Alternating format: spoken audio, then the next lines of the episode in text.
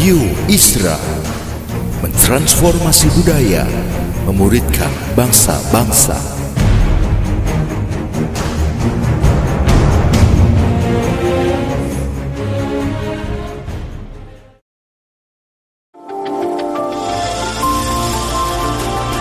Voice of Pradaim menyuarakan paradigma kebenaran firman Tuhan yang esensi untuk memperlengkapi Anda menggenapi misi dan panggilan ilahi. Selamat mendengarkan.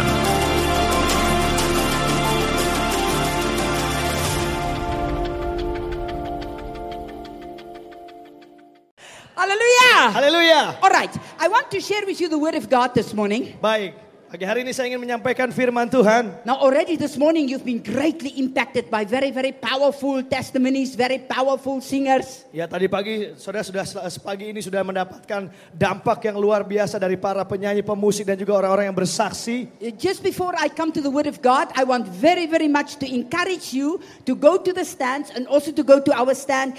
There, I've got a sermon called Sons and Daughters. Very, very powerful for your future. Nah, saudara-saudara saya juga mendorong saudara untuk setelah ini datang ke booth kami di sebelah kanan saya. Dan ada pengajaran mengenai rumah anak-anak laki-laki dan perempuannya Tuhan. And- Satu pengajaran buat saudara yang begitu luar You know, biasa. the beginning of this year, we did the 40 day fast. Uh, awal dari tahun 2015 yang ya, ini kami mengadakan satu Now, puasa. I'm not used to fast like you Indonesian people. You fast in the morning, you break the fast at 6 o'clock. Aduh, I'm not used to that one. Saya gaya puasanya beda sama saudara-saudara di Indonesia. Saudara kalau puasa dari pagi sampai malam lalu nanti malamnya buka puasa. When Saya tidak fast, seperti we itu. fast 24 out of the 24 hours, all the time, straight through, 40 days. Kalau kami berpuasa itu kalau 40 hari berarti 40 hari tidak makan sama sekali, tidak ada yang namanya buka And in that puasa. time, I got malaria. Dan ketika saya di tengah-tengah puasa seperti itu saya kena malaria. Ay, malaria in Papua. Aduh. Aduh yang namanya malaria di Papua itu parah saudara. Keras, saudara ya. Keras saudara. And, uh, and uh, there God taught me how to pray with an authority and how to, how to break that power of, of, of the devil. And I've got that sermon out there called Victorious Prayer. you go and get to that place. Kemudian Tuhan memberikan saya satu pengajaran mengenai bagaimana kita bisa berdoa dengan penuh kuasa dan otoritas untuk mematahkan semua pekerjaan-pekerjaan iblis seperti itu. Saudara bisa dapatkan khotbah dan pengajaran beliau, Ibu Suset, di stand beliau. Also, we printed for you a Bible bookmark so you can pray. And it's free, it's for everybody. Go and get it there, it's yours. Ya, saudara juga bisa dapatkan selipan Alkitab kami di booth kami. Ini gratis, saudara bisa berdoa bersama-sama dengan kami. Holy Spirit, we come to hear your word. Roh Kudus, kami datang untuk dengar Let the firman-Mu. power of the revelation knowledge of God move upon them today. Biarlah kuasa pewahyuan, pengetahuan akan Tuhan turun atas mereka hari ini. rejoice for these young people, oh God. Aku bersuka cita atas anak-anak muda ini ya Let the Tuhan. word fall a hundredfold fruit in their lives today. Biarlah firman ini berbuah beratus kali lipat di dalam hidup mereka hari ini. In Jesus' Di name. dalam nama Yesus. Amen. Amin. Now already I listened to the testimonies this morning. Tadi pagi saya sudah mendengarkan beberapa kesaksian. Powerful, powerful, powerful. Betapa kesaksiannya luar biasa. And yet I want to bring to you the word the Lord gave me this morning. Dan pagi ini saya mau sampaikan pesan yang Tuhan berikan kepada saudara melalui saya pagi hari Now, ini. I don't, you heard my testimony last night. Ya, saudara-saudara sudah mendengar kesaksian saya tadi malam. So I don't want to bring to you a testimony this morning. I want to talk to you why does some why are some people successful and why not? Pagi hari ini saya mau membagikan kepada saudara kenapa ada beberapa orang yang pada akhirnya sukses, tetapi ada juga beberapa orang yang pada akhirnya gagal. Why is it sometimes you see some young people, wow, they move and they move from dimension to dimension, and others just don't seem to break through into that new flow? Kenapa kita melihat ada beberapa anak muda di satu sisi mereka ngalamin terobosan yang luar biasa lah dari satu hal yang dahsyat ke hal yang dahsyat yang lainnya, tetapi ada orang yang, yang lain yang tidak begitu, yang hanya hidupnya biasa-biasa Is saja. it because one is more anointed than the other one? No. Apakah karena yang satu lebih diurapi dari yang satunya? Tidak juga. Is it that one is more favored by God than the other one? No. Apakah karena yang satu berkenan di hadapan Tuhan dan yang satu tidak? Bukan juga. So, because you are smart people, I want to take you with me to two stories in the Bible. Saya percaya saudara adalah orang-orang yang cerdas. Saya ingin mengajak saudara untuk me- menyelidiki satu cerita di Alkitab. And I want to start by reading the word of God in Matthew chapter 9, 35. Dan saya mau memulai dengan membacakan firman Tuhan dari Matius 9. Matius 9, Matthew chapter 9 Matius pasal 9 and verse 35 we start. ayat 35. Now here we see Jesus Di sini kita melihat and he Yesus. had great compassion on the people. Yesus punya belas kasihan yang besar kepada And orang-orang. then Jesus made this amazing statement. Lalu Yesus menyatakan sebuah pernyataan yang dahsyat. The harvest is truly plentiful, but the laborers are few. Therefore, pray to the Lord of the harvest to send out laborers into his harvest field. Matius 9 ayat 37 sampai 38. Tuayan memang banyak tetapi pekerja sedikit. Karena itu mintalah kepada Tuhan yang punya tuayan supaya ia mengirimkan pekerja-pekerja untuk tuayan itu. Hey, it's panas, but the wind is blowing my Bible everywhere. Panas tapi juga berangin Alkitab saya ke, eh, ketiup saudara. I want to take you first of all to a story. Saya ingin mengajak saudara kepada sebuah cerita. I like to invite you to be my guest watching something today. Saya ingin mengajak dan mengundang saudara-saudara semua menjadi tamu untuk menyaksikan It ini. was a very, very special meal that was arranged. Pada satu hari ada sebuah jamuan makan yang istimewa yang Among the dipersiapkan. guests was a very, very special guest. Dan tamu-tamu yang hadir dalam jamuan itu adalah tamu-tamu yang istimewa. He had an old garment. He was an old man. Dia adalah seorang tua yang memakai jubah yang begitu luar biasa. Oh, but everybody knew that old man in the land. Tetapi semua orang di situ tahu siapa orang tua ini. When that old man came, oh, the elders of the place trembled. Ketika orang tua ini datang, maka para tua-tua yang lain itu gemetar. Because that old man came with a message from God. Karena kalau pria tua ini datang, dia selalu membawa satu pesan dari Tuhan. And so the old man looked at those whom his host called. Lalu kemudian orang tua ini melihat satu persatu siapa-siapa saja yang diundang oleh tuan rumah itu. One by one, the sons of the host came in. Satu persatu anak laki-laki dari yang punya rumah ditunjukkan kepada orang tua Oh, ini. some of them must have been very, very handsome. Mungkin beberapa anak laki-laki ini adalah orang-orang yang begitu tampan. Some of them must have looked very powerful. Beberapa di antara mereka mungkin kelihatan begitu And dahsyat. every time the old man thought, this must be the one. This must be the anointed of the Lord. Setiap kali orang tua ini melihat mereka dia berpikir, pasti inilah orang yang diurapi Tuhan. Pasti anak muda ini yang diurapi Tuhan. Who was the old man? Siapakah orang tua ini? The old man was Samuel in the Bible. Orang yang sudah tua ini adalah Nabi Samuel di Alkitab. Samuel was in the house of Jesse. Dan Samuel sekarang sedang berada di dalam rumah Isai. He was sent by God to anoint the next king. Dia sedang diutus oleh Tuhan untuk mengurapi Raja Israel yang akan datang. And so they come one by one, the sons thinking, that must be me. That must be me. Every time Samuel said no, the next one thought, oh, it's not him, it must be me.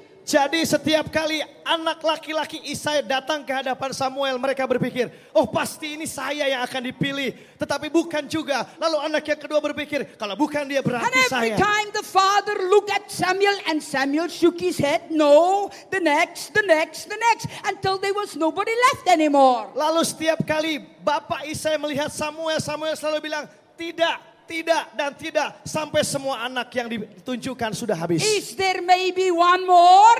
Apakah kamu masih punya anak lagi? Oh yeah, I've got one more, but actually he's only a youth. He's actually at the sheep. Oh iya, aku masih punya satu anak lagi tapi dia masih remaja. Dia lagi ngejagain domba-domba di ladang. And the old prophet said, bring him. Lalu Nabi yang sudah tua ini berkata, bawalah dia ke sini. The old prophet must have looked when this young, young youngster came running in with his bright eyes and his red hair and his red face. Mungkin dengan keheranan Nabi Samuel akan melihat anak muda ini waktu masuk. Wajahnya masih memerah, masih kecil saudara. Lord, are you sure? Tuhan, Engkau yakin orang ini? This is the one you've chosen. Orang seperti ini yang kau pilih. He doesn't look so powerful. Dia nggak kelihatan hebat. He doesn't look so glorious. Dia nggak kelihatan mulia. Lord, can this be? Tuhan, apakah mungkin? Oh, but the anointing inside said, Get up and anoint him. Tetapi pengurapan yang ada di dalam diri Samuel berkata, bangkitlah dan urapilah anak ini. Everybody must have been totally amazed. Semua orang yang ada di situ sudah pasti terheran-heran. You see, Sudara, today, Saudara-saudara, hari ini God is not looking how smart we are. Tuhan tidak lihat seberapa pintarnya kita. Although I believe in education, Walaupun saya percaya pendidikan itu baik, God is not looking how old you are. Tuhan tidak melihat berapa usia saudara. Although I believe Tetapi saya percaya, an old man walaupun saya percaya bahwa seorang full of the power of God yang sudah tua pun, kalau dia penuh dengan kuasa Tuhan, is younger dia menjadi seperti anak muda. than a youngster Tetapi kalau anak muda full of criticism. yang penuh dengan kritik, tidak akan punya kuasa. man Dan kalau ada orang tua or a young woman, atau anak-anak muda wanita, even a teenager, walaupun masih remaja, even a child, bahkan kalau dia anak-anak, full of the power of Jesus Christ tetapi kalau dia penuh dengan kuasa Yesus Kristus, is more powerful dia akan jauh lebih dahsyat than many old men and women. daripada orang-orang tua. Amen. Amin. Amen. Amin. So when David came running in, Jadi ketika Daud berlari masuk, they never thought of him. mereka tidak pernah menyangka dialah And orangnya. many a times, Dan sering kali, I said last night and I say again, saya sudah katakan tadi malam, saya ulangi sekali lagi. God is not looking what we are, what we are have and what we don't have. God looks at the heart. Tuhan tidak melihat apa yang kita punya atau apa yang kita tidak punya. Yang Tuhan lihat adalah hati kita. When the old man got up and he took his mantle Ketika orang tua ini bangkit dan mengambil jubahnya. and he poured out the oil over David, Dan dia menuangkan minyak atas Daud.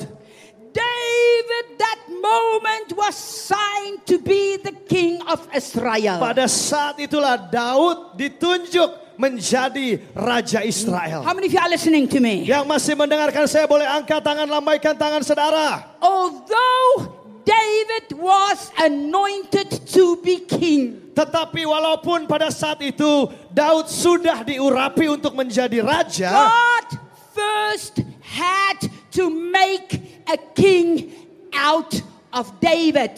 Tuhan masih tetap harus membentuk sifat raja dari dalam diri Daud. You are anointed. Saudara sudah You diurapi. are called. Saudara sudah dipanggil. You are sent. Saudara sudah You are diutus. blessed. Saudara sudah diberkati. That God will put you in the school of life. Tetapi Tuhan akan taruh saudara di dalam sekolah kehidupan. Every one of us that God is using, God put us in the school of life. Setiap kita yang dipanggil dan diutus oleh Tuhan akan dia taruh di dalam sekolah kehidupan. Young people, listen to me today. Anak-anak muda dengarkan saya hari ini. Preparation time is never wasted. Masa persiapan tidak pernah sia-sia. Say after me. Ulangi kata-kata saya dalam bahasa Indonesia. Preparation time. Masa persiapan, Follow them. Preparation time. Say them. masa persiapan, masa persiapan. Aduh. Aduh, Keras ya. ya keras saudara. Satu, dua, tiga. Masa persiapan It's never wasted. tidak pernah sia-sia. Tidak pernah sia-sia. Aduh. I hear the front. Saya cuma dengar yang di depan. I don't hear you at the back. Saya tidak dengar yang di belakang. Hey, saudara. I don't hear you. Saya tidak dengar yang di sebelah kanan Satu, saya. dua, tiga. Masa persiapan tidak pernah sia-sia.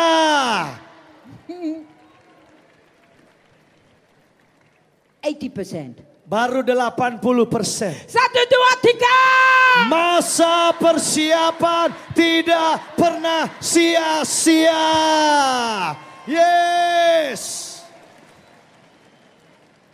So, although God has spoken to you, Jadi walaupun Tuhan mungkin sudah berbicara kepada saudara. if God put you into His school of life in teaching you, in training you, don't fight it, yield to it, move with it. That will make you a great man and woman of God. Dan kemudian Tuhan taruh saudara dalam sekolah kehidupan. Jangan dilawan saudara. Berserah, jalani itu semua. Maju terus. Many of you today here, you are you will be evangelists, you will be pastors, you will be teachers, you will be prophets, you will raise the dead, you will heal the sick. Banyak di antara saudara hari ini yang hadir nantinya akan menjadi para penginjil, para gembala, para nabi, orang-orang yang akan dipakai Tuhan untuk membangkitkan orang mati dan menyembuhkan orang sakit. Amen. Amen. But God will train you in His school of life to take you from dimension to dimension. Tetapi Tuhan akan membawa dan melatih saudara di dalam sekolah kehidupan dari satu dimensi ke dimensi yang selanjutnya. Now, just like David there was anointed, Sama seperti Daud yang pada saat itu sudah he diurapi. was only a teenager. Dia adalah seorang remaja. Listen, Dengar, listen, dengar, listen. dengar. At the same time, Di saat yang sama, God was training another teenager. Tuhan juga sedang melatih seorang remaja yang lain. They were almost the same age. Usia mereka berdua hampir sama. The one come from a very poor family. Yang satu dari latar belakang keluarga yang miskin. The one got his training behind the sheep. Yang satu dilatih melalui menggembalakan domba-domba. He had no sword. Dia tidak punya pedang, He only had his flute. Dia hanya punya suling, He only had this little sling. dia hanya punya ketapel. He was not high educated, no. Dia tidak berpendidikan tinggi, He was simple and plain. dia hanya sederhana. But he was anointed by God. Tetapi dia diurapi oleh Tuhan. Hallelujah. Haleluya.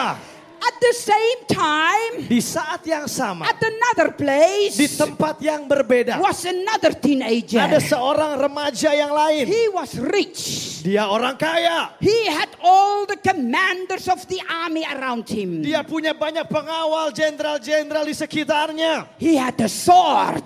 Dia punya He pedang. had the trainers with him. Dia punya orang-orang yang melatih dia. He was the prince. Dia adalah sang putra mahkota. He was King Saul's son Jonathan. Dia adalah anak dari Raja Saul yang bernama Yonatan. Both of them were put in the school of life by God. Tuhan menaruh kedua remaja ini di dalam sekolah kehidupan. Now let me just quickly, quickly give you the biblical foundation. Dengan cepat saya mau memberikan dasar Alkitab kepada saudara. We see that both of them Dua-duanya were trained by God. dilatih oleh Tuhan. Both of them start doing great, marvelous things for God, almost the same. Dua-duanya melakukan perkara-perkara yang dahsyat bagi Tuhan. Hampir dengan level yang sama. In 1 Samuel chapter 14 verse 6, we saw that Jonathan rose up against the Philistines and he says, My God can save by many or by few. Yonatan di dalam 1 Samuel 14 ayat 6 berkata, dia mengalahkan orang-orang Filistin dan berkata, Tuhan bisa memenangkan pertempuran dengan banyak orang maupun sedikit orang. And although he was a teenager, Walaupun dia masih remaja, he rose. dia bangkit. God used him powerful. Tuhan pakai dia dengan dahsyat. And then we see almost the same thing happen to David. Lalu kita melihat hal yang mirip dengan Daud. In 1 Samuel chapter 17 verse 26, we see David, David facing Goliath. Di dalam 1 Samuel 17 ayat 26 dikatakan bahwa Daud menghadapi Goliat. We see that God trained them both how to rise in faith.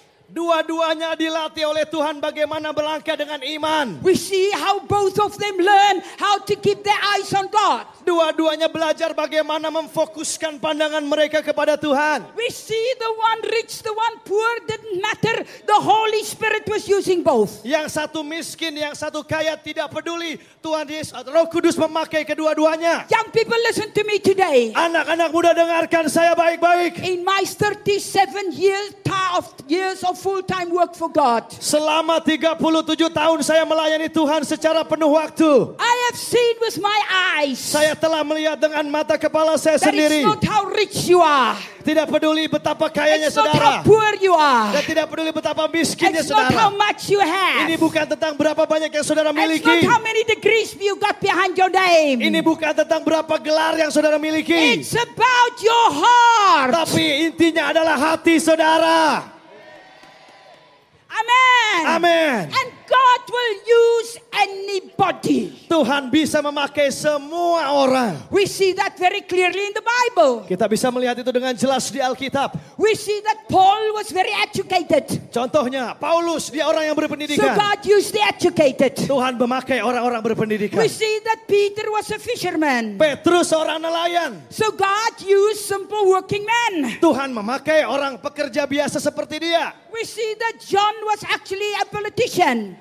Yohanes sebenarnya adalah seorang politisi. God used them. Tuhan bisa God memakainya. used all walks of life for His glory. Tuh. It does not determine what you have, it determines what's in your heart. Tuhan memakai segala bentuk kehidupan untuk kemuliaannya. Bukan masalah apa yang saudara miliki, tetapi apa yang ada di dalam hatimu, itulah yang akan menentukan. We see David rise. We see David rise, although he was a teenager. Kita lihat bahwa Daud itu bangkit dengan imannya kepada Tuhan walaupun dia masih remaja. David was the only man in Israel at that time who had enough of God inside of him to face that Goliath. Daud adalah satu-satunya orang di Israel pada masa itu yang punya kasih begitu besar sehingga dia punya keberanian untuk menghadapi Goliat. David did not get God's attention because he was so smart.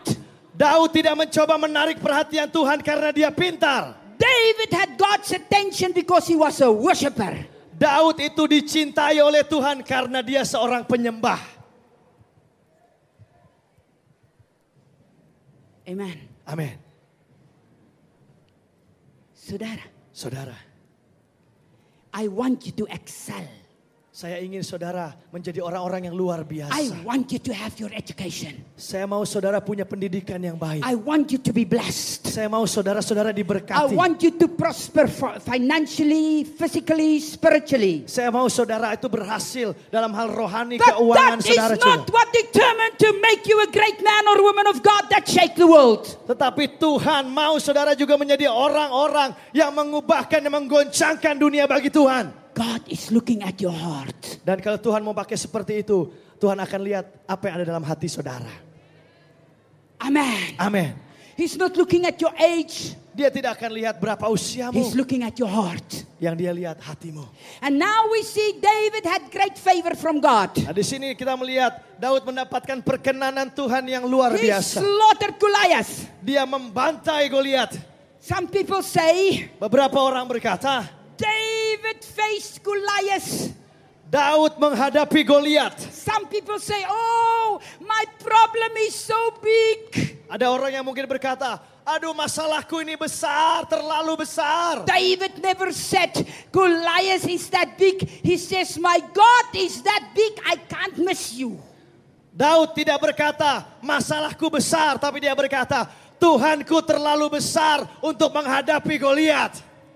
Amen. Amin. Amen. Amin. And now we see God give David favor. I'm just laying the Nah, foundation. ini baru dasar saudara. Di sini Tuhan berkenan kepada Daud. Everything went well for David. Semua berjalan baik-baik saja bagi Daud. He and Jonathan became best friends. Lalu Daud dan Yonatan menjadi sahabat. They did everything together. Mereka melakukan semuanya bersama-sama. David became the son-in-law of the king. Lalu Daud juga menjadi menantunya raja. Now the preaching starts. Sekarang khotbahnya dimulai. Are you ready? Saudara siap? Siap. Sungguh. Siap. Wave at me if you are ready. Lambaikan tangan saudara kalau saudara siap.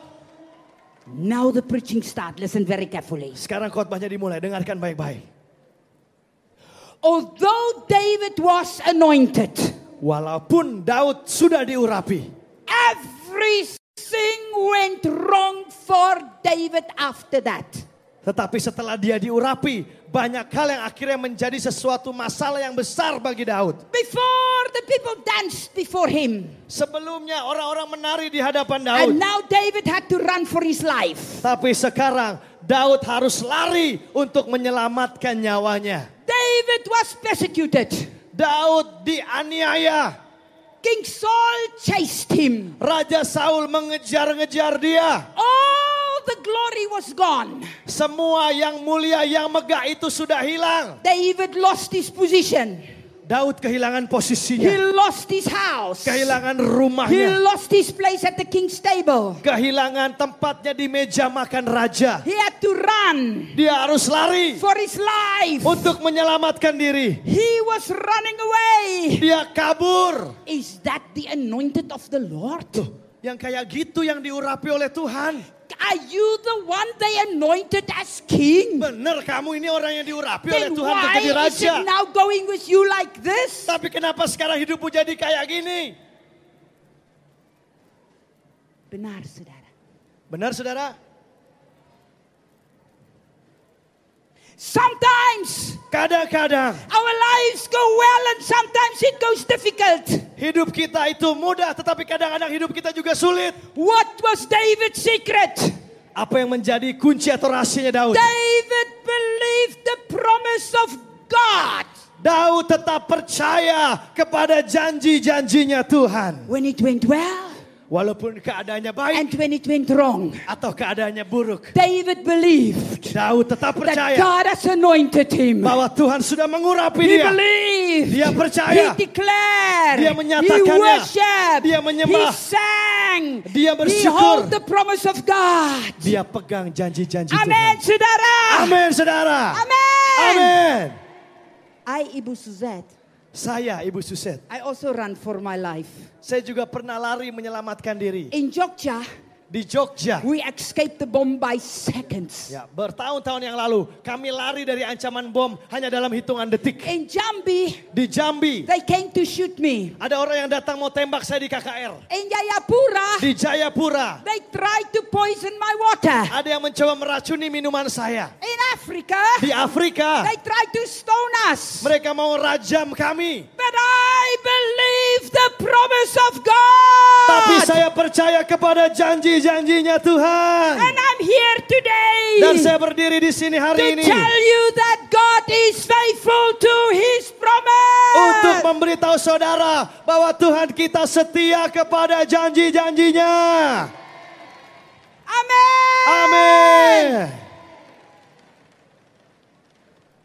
And David believed that promise. Dan Daud tetap mempercayai janji Tuhan And itu. now listen carefully. Sekarang dengarkan Why baik-baik. do some people break through and others not? Mengapa ada orang yang mengalami terobosan tetapi orang yang lain tidak mengalami You terobosan? can be the next president. Saudara bisa menjadi presiden You selanjutnya. can be a man or a woman that makes a difference. Saudara bisa menjadi orang-orang yang membuat perbedaan. You can be the next Benny Hinn or Reinhard Bonka. Saudara bisa menjadi Benny Hinn ataupun Reinhard Bonke yang You can be selanjutnya. the next Ibu Suzette or Ibu In or Ibu Hu.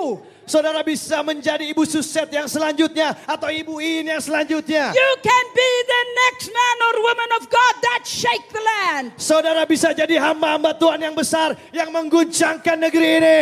But you will go through the school of life. Tetapi saudara harus melewati yang namanya sekolah kehidupan. Amen. Amen. So Jadi we see kita melihat the plan of God. bahwa rencana Open your Tuhan. Bibles with me quickly. Buka Alkitab saudara bersama dengan saya dengan cepat. In 1 Samuel chapter 23. 1 Samuel 23. In 1 Samuel 23, we saw the prophetic word of the Lord. 1 Samuel 23 kita melihat kata-kata profetik nubuatan dari Tuhan. verse 17. Ayat 17. So verse, let's start with verse, uh, verse 14. Kita akan mulai di ayat 14. And David stayed in the stronghold in the wilderness and remained in the mountains in the wilderness of Zerpa. Saul sought him every day, but David did not deliver him, uh, did, but God did not deliver him into his hand. Maka Daud tinggal di padang gurun di tempat-tempat perlindungan. Ia tinggal di pegunungan di padang gurun Zif. Dan selama waktu itu Saul mencari dia, tetapi Allah tidak mencerah- menyerahkan dia ke dalam tangannya. So David saw that Saul had come out to seek his life, and David was in the wilderness in Zippa in the forest. Daud takut karena Saul telah keluar dengan maksud mencabut nyawanya. Ketika Daud ada di padang gurun Zif di Koresa, Now listen. dengar saudara. Then Jonathan, Saul's son, arose and went to David in the woods to strengthen his hands in God. In other words, to encourage him. Dengar ini baik-baik. Maka bersiaplah Yonatan anak Saul lalu pergi kepada Daud di Koresa. Ia menguatkan kepercayaan Daud kepada Allah. Hear the prophetic plan of God. Dengarkanlah rencana profetiknya Tuhan. And he said to him, Dikatakan begini. Do not fear, Ayat 17, janganlah takut. for the hand of Saul my father shall not find you. Sebab tangan ayahku Saul tidak akan menangkap engkau. You shall be king over Israel, and I shall be next to you. Daud engkau akan menjadi raja atas Israel. Dan aku Yonatan akan menjadi orang kedua di bawahmu. Even my father Saul knows that. Juga ayahku Saul telah mengetahui yang demikian. This was the plan of God, why God trained them from the beginning. Ini yang tadinya menjadi rencana Tuhan. Mengapa mereka berdua dilatih oleh Tuhan dari awal. David was to be king, he was to be the president, and they, and Jonathan was to be the vice president. Rencana Tuhan adalah Daud menjadi raja atau presidennya dan Yonatan menjadi wakil presidennya. That was the plan of God. Itu yang sebenarnya menjadi rencana Tuhan. David was to be like your president of the land, and Jonathan the vice president. And Saul knew it, and the people knew it, and everybody knew it because that was the plan of God.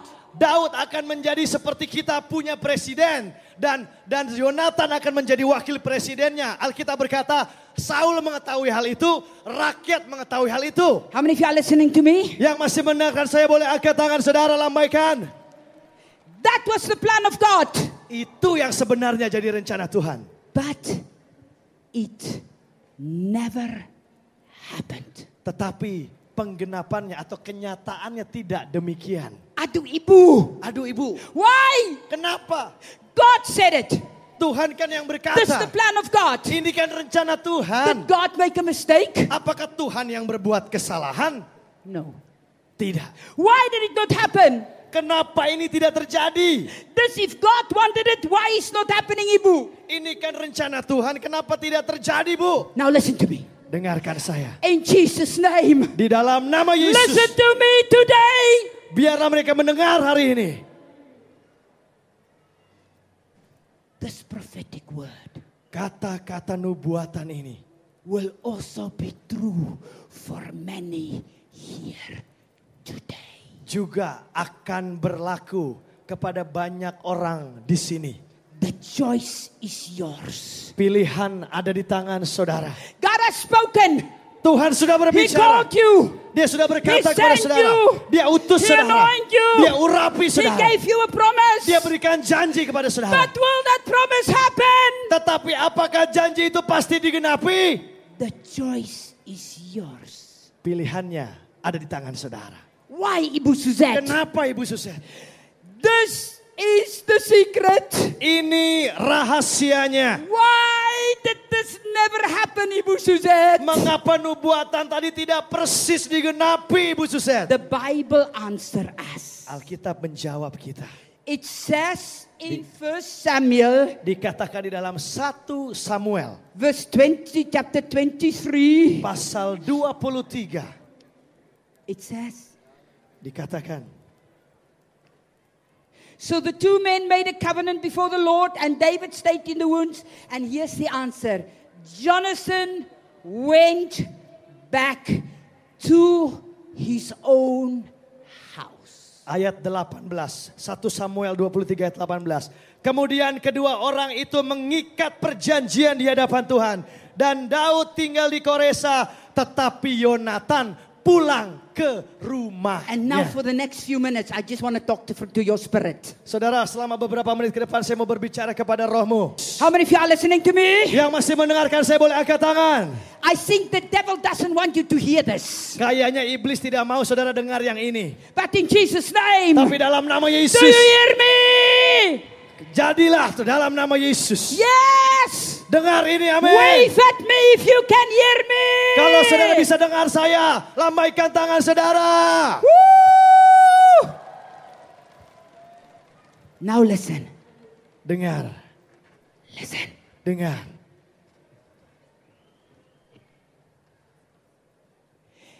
Jonathan, Jonathan, why did you not stay with your friend?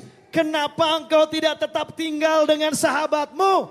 Because when Jonathan went back to his own house, Karena ketika waktu Yonatan pulang kembali ke rumahnya, if you study the Hebrew, kalau engkau belajar bahasa Ibrani, it means Jonathan went back to compromise. arti atau terjemahan lain adalah Yonatan itu berkompromi. Because the house of Saul was a house of compromise, a house that did not follow God.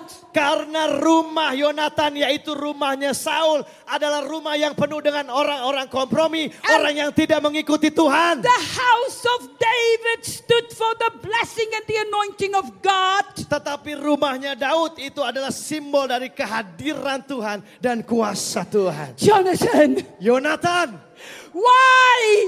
kenapa? Why did you not stay in the woods? Was the price too high? Kenapa engkau tidak mau tetap di situ? Apakah harganya terlalu mahal untuk dibayar? Yes, you were the prince. Ya, kamu adalah pangeran. But you knew the plan of God. Tapi kamu kan tahu rencananya That you Tuhan. allow people to influence you, Jonathan. Apakah kau izinkan orang-orang memberi pengaruh buruk kepadamu, Yonatan? Were you ashamed Apakah kau malu to stand up untuk bangkit and say, dan berkata, I belong with David and I believe the promise of God? Aku harus berada bersama Daud karena aku percaya janji-janji Tuhan. Jonathan, Yonatan, why? kenapa? Why? Kenapa? Listen, Dengar. after that scripture, Setelah ayat yang tadi kita baca, we never heard of Jonathan again. kita nggak pernah lagi akan baca tentang Yonatan. The next time we heard, Kali selanjutnya Yonatan disebutkan di Alkitab. Jonathan died next to his father. Yonatan mati di samping ayahnya. But God wanted to make him vice president. Padahal panggilan Tuhan adalah dia menjadi wakil presiden. But Jonathan, Tapi Jonathan, can it be mungkinkah that he allowed compromise in his heart? itu terjadi karena dia izinkan ada kompromi dalam hatinya? Maybe he thought, Mungkin dia berpikir, look at David. lihat Daud, He lost all the power. dia udah kehilangan semua He kuasanya. lost the favor. Dia kehilangan He perkenanan. lost the Dia glory. kehilangan He's, kemuliaan. he has he's, he's, he's sleeping in a cave. Dia tinggal tidur di gua. Maybe Mungkin God's blessing is not upon him anymore. berkat Tuhan sudah tidak ada padanya lagi. Maybe I will be king. Mungkin aku yang akan jadi raja. Jonathan, Yonatan, what's the price too high? apakah harganya terlalu mahal untuk kau The mocking of your friends too much. Apakah teman karena temanmu menghina, maka engkau merasa itu terlalu susah? The people talking too much. Karena mungkin orang banyak berbicara The kepadamu. shame too much. Apakah mungkin engkau merasa malu? Jonathan, Yonatan, why did you compromise? kenapa engkau berkompromi? But David, Tetapi Daud, He kept his eyes on the promise of God. Dia mengarahkan matanya kepada janji-janji Tuhan. He believed in God. Dia percaya kepada He Tuhan. carried on. Dia melanjutkan terus. Oh, I'm coming to a close and I want you to listen. Saya sebentar lagi akan tutup. Saya mau saudara dengar yang In ini. 1 Samuel chapter 16, David was anointed to be king. 1 Samuel 16, Daud diurapi. In 1 Samuel chapter 17, he faced Goliath. 1 Samuel 17 dia menghadapi Goliat. In 1 Samuel 18, he flowed in the anointing. 1 Samuel 18 Daud mengalir dalam pengurapan. In 1 Samuel 21, he started being persecuted. 1 Samuel 21 Daud mulai dianiaya. In 1 Samuel 21, read he was even hungry. 1 Samuel 21 bahkan dikatakan Daud kelaparan. In 1 Samuel 24 and 25, we see that David was tested again and again and again and again and again and again in the, Satu in the school of life. 1 Samuel 24 sampai 26 Daud diuji dan diuji dan diuji oleh Tuhan dalam sekolah kehidupan. And so, oh, we see that in 1 Samuel chapter 30, his Ziklag was burned down. He lost his wife, he lost his children, he lost everybody wanted to stone him. Bahkan di 1 Samuel 30 di Ziklag dia kehilangan semua. Dia kehilangan istrinya, harta bendanya. Bahkan semua orang mau lempari dia dengan batu. Are you the anointed of the king? Apakah engkau raja yang sudah diurapi? Yes! Iya.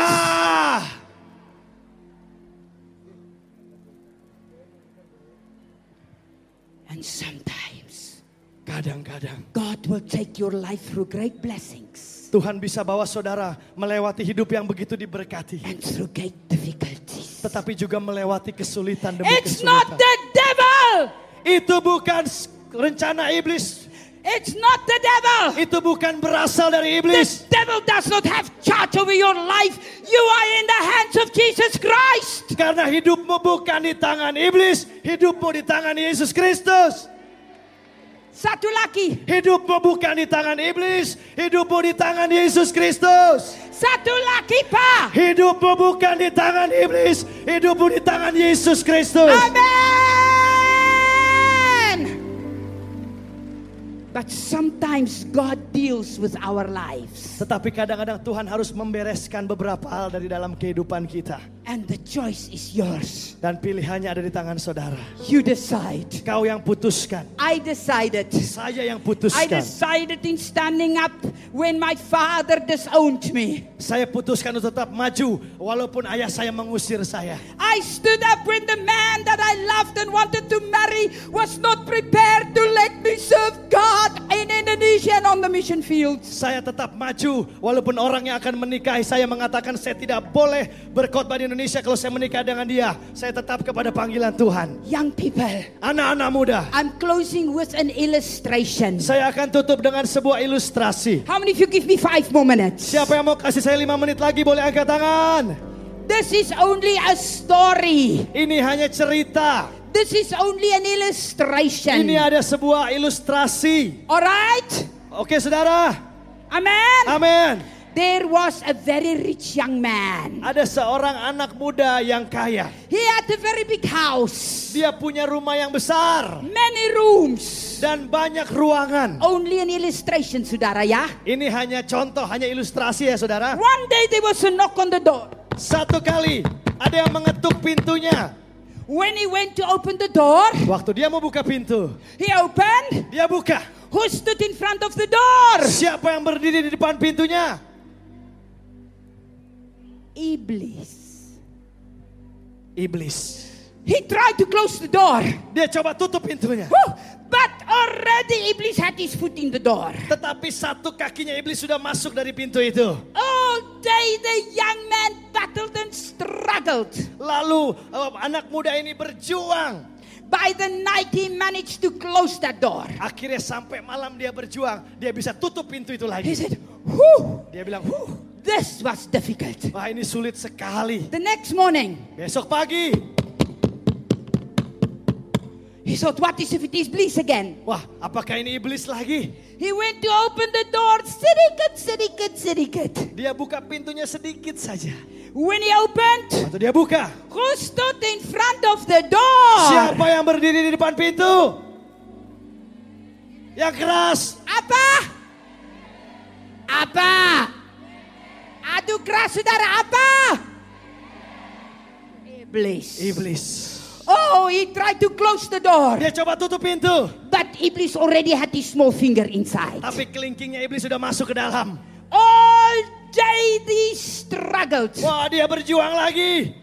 By the night, Sampai malam. he really was upset. Dia kesal sekali. He went to the Lord Jesus. Dia datang kepada He Yesus. said, Lord Jesus, Dia bilang, Tuhan Yesus, I am your child. aku kan anakmu. Why do you not help me? Kenapa engkau tidak tolong aku? Oh, the Lord Jesus is a gentleman. Kalau Tuhan Yesus itu adalah seorang gentleman. He said, Son, Dia berkata, anakku, this is your house. ini kan rumahmu. You decide. Kau yang putuskan. Sorry, said the young man. Ya, kata anak muda itu, sorry. He said, Lord Jesus, Tuhan Yesus, you took all the best room upstairs. I will live downstairs.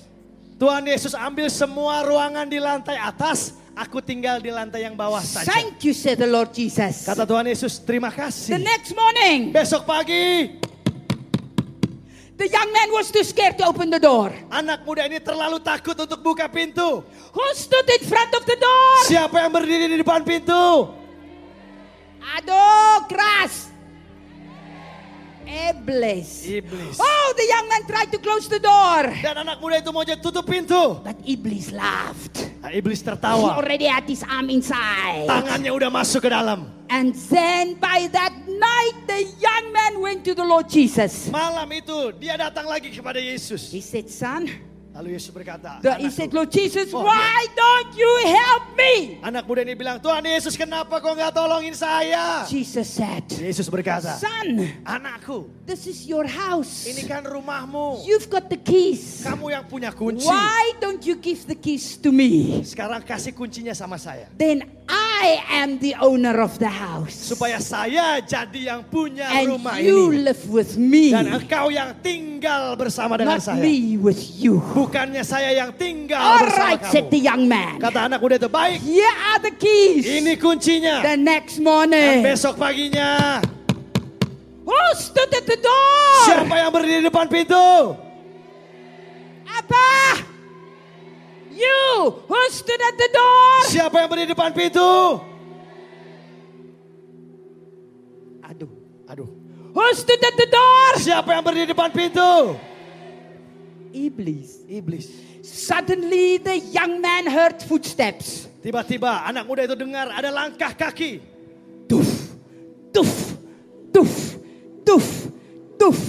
Oh yeah. Oh iya. The Lord Jesus has the keys. Kan Tuhan Yesus sudah punya kuncinya. Jesus went to the door. Yesus datang ke pintu. He opened it wide. Dia buka dengan luas, dengan lebar. He is the King of Kings. Dia adalah raja di atas the segala Lord raja. of Lords. Tuhan di atas segala He is Tuhan. the Lion of Judah. Dia adalah singa dari He is Yehuda. Emmanuel.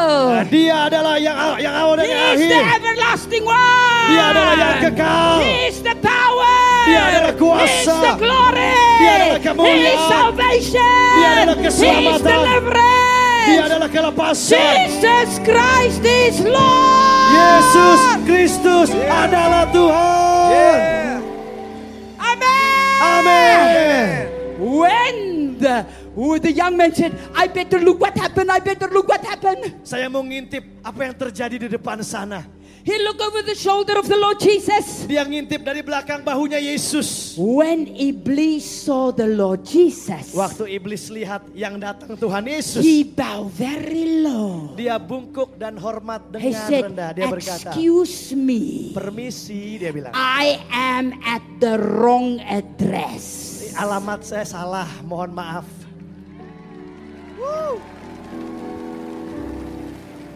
Hallelujah! Understand? Saudara mengerti? Give the Lord Jesus every room of your heart. Berikan kepada Yesus semua ruangan di dalam hati saudara. Give him your secrets. Berikan kepada dia Give rahasia-rahasiamu. him already. We heard this morning people repenting from pornography, people repenting from sexual sins, people repenting from drugs. But today, one more time, I challenge you let Jesus into every corner of your life. Tadi Tadi pagi saudara sudah bertobat dari pornografi, seks dan narkoba. Tapi sekarang saya mau tantang saudara, mari kita berikan seluruh ruangan kehidupan kita kepada Yesus. Hallelujah! Haleluya.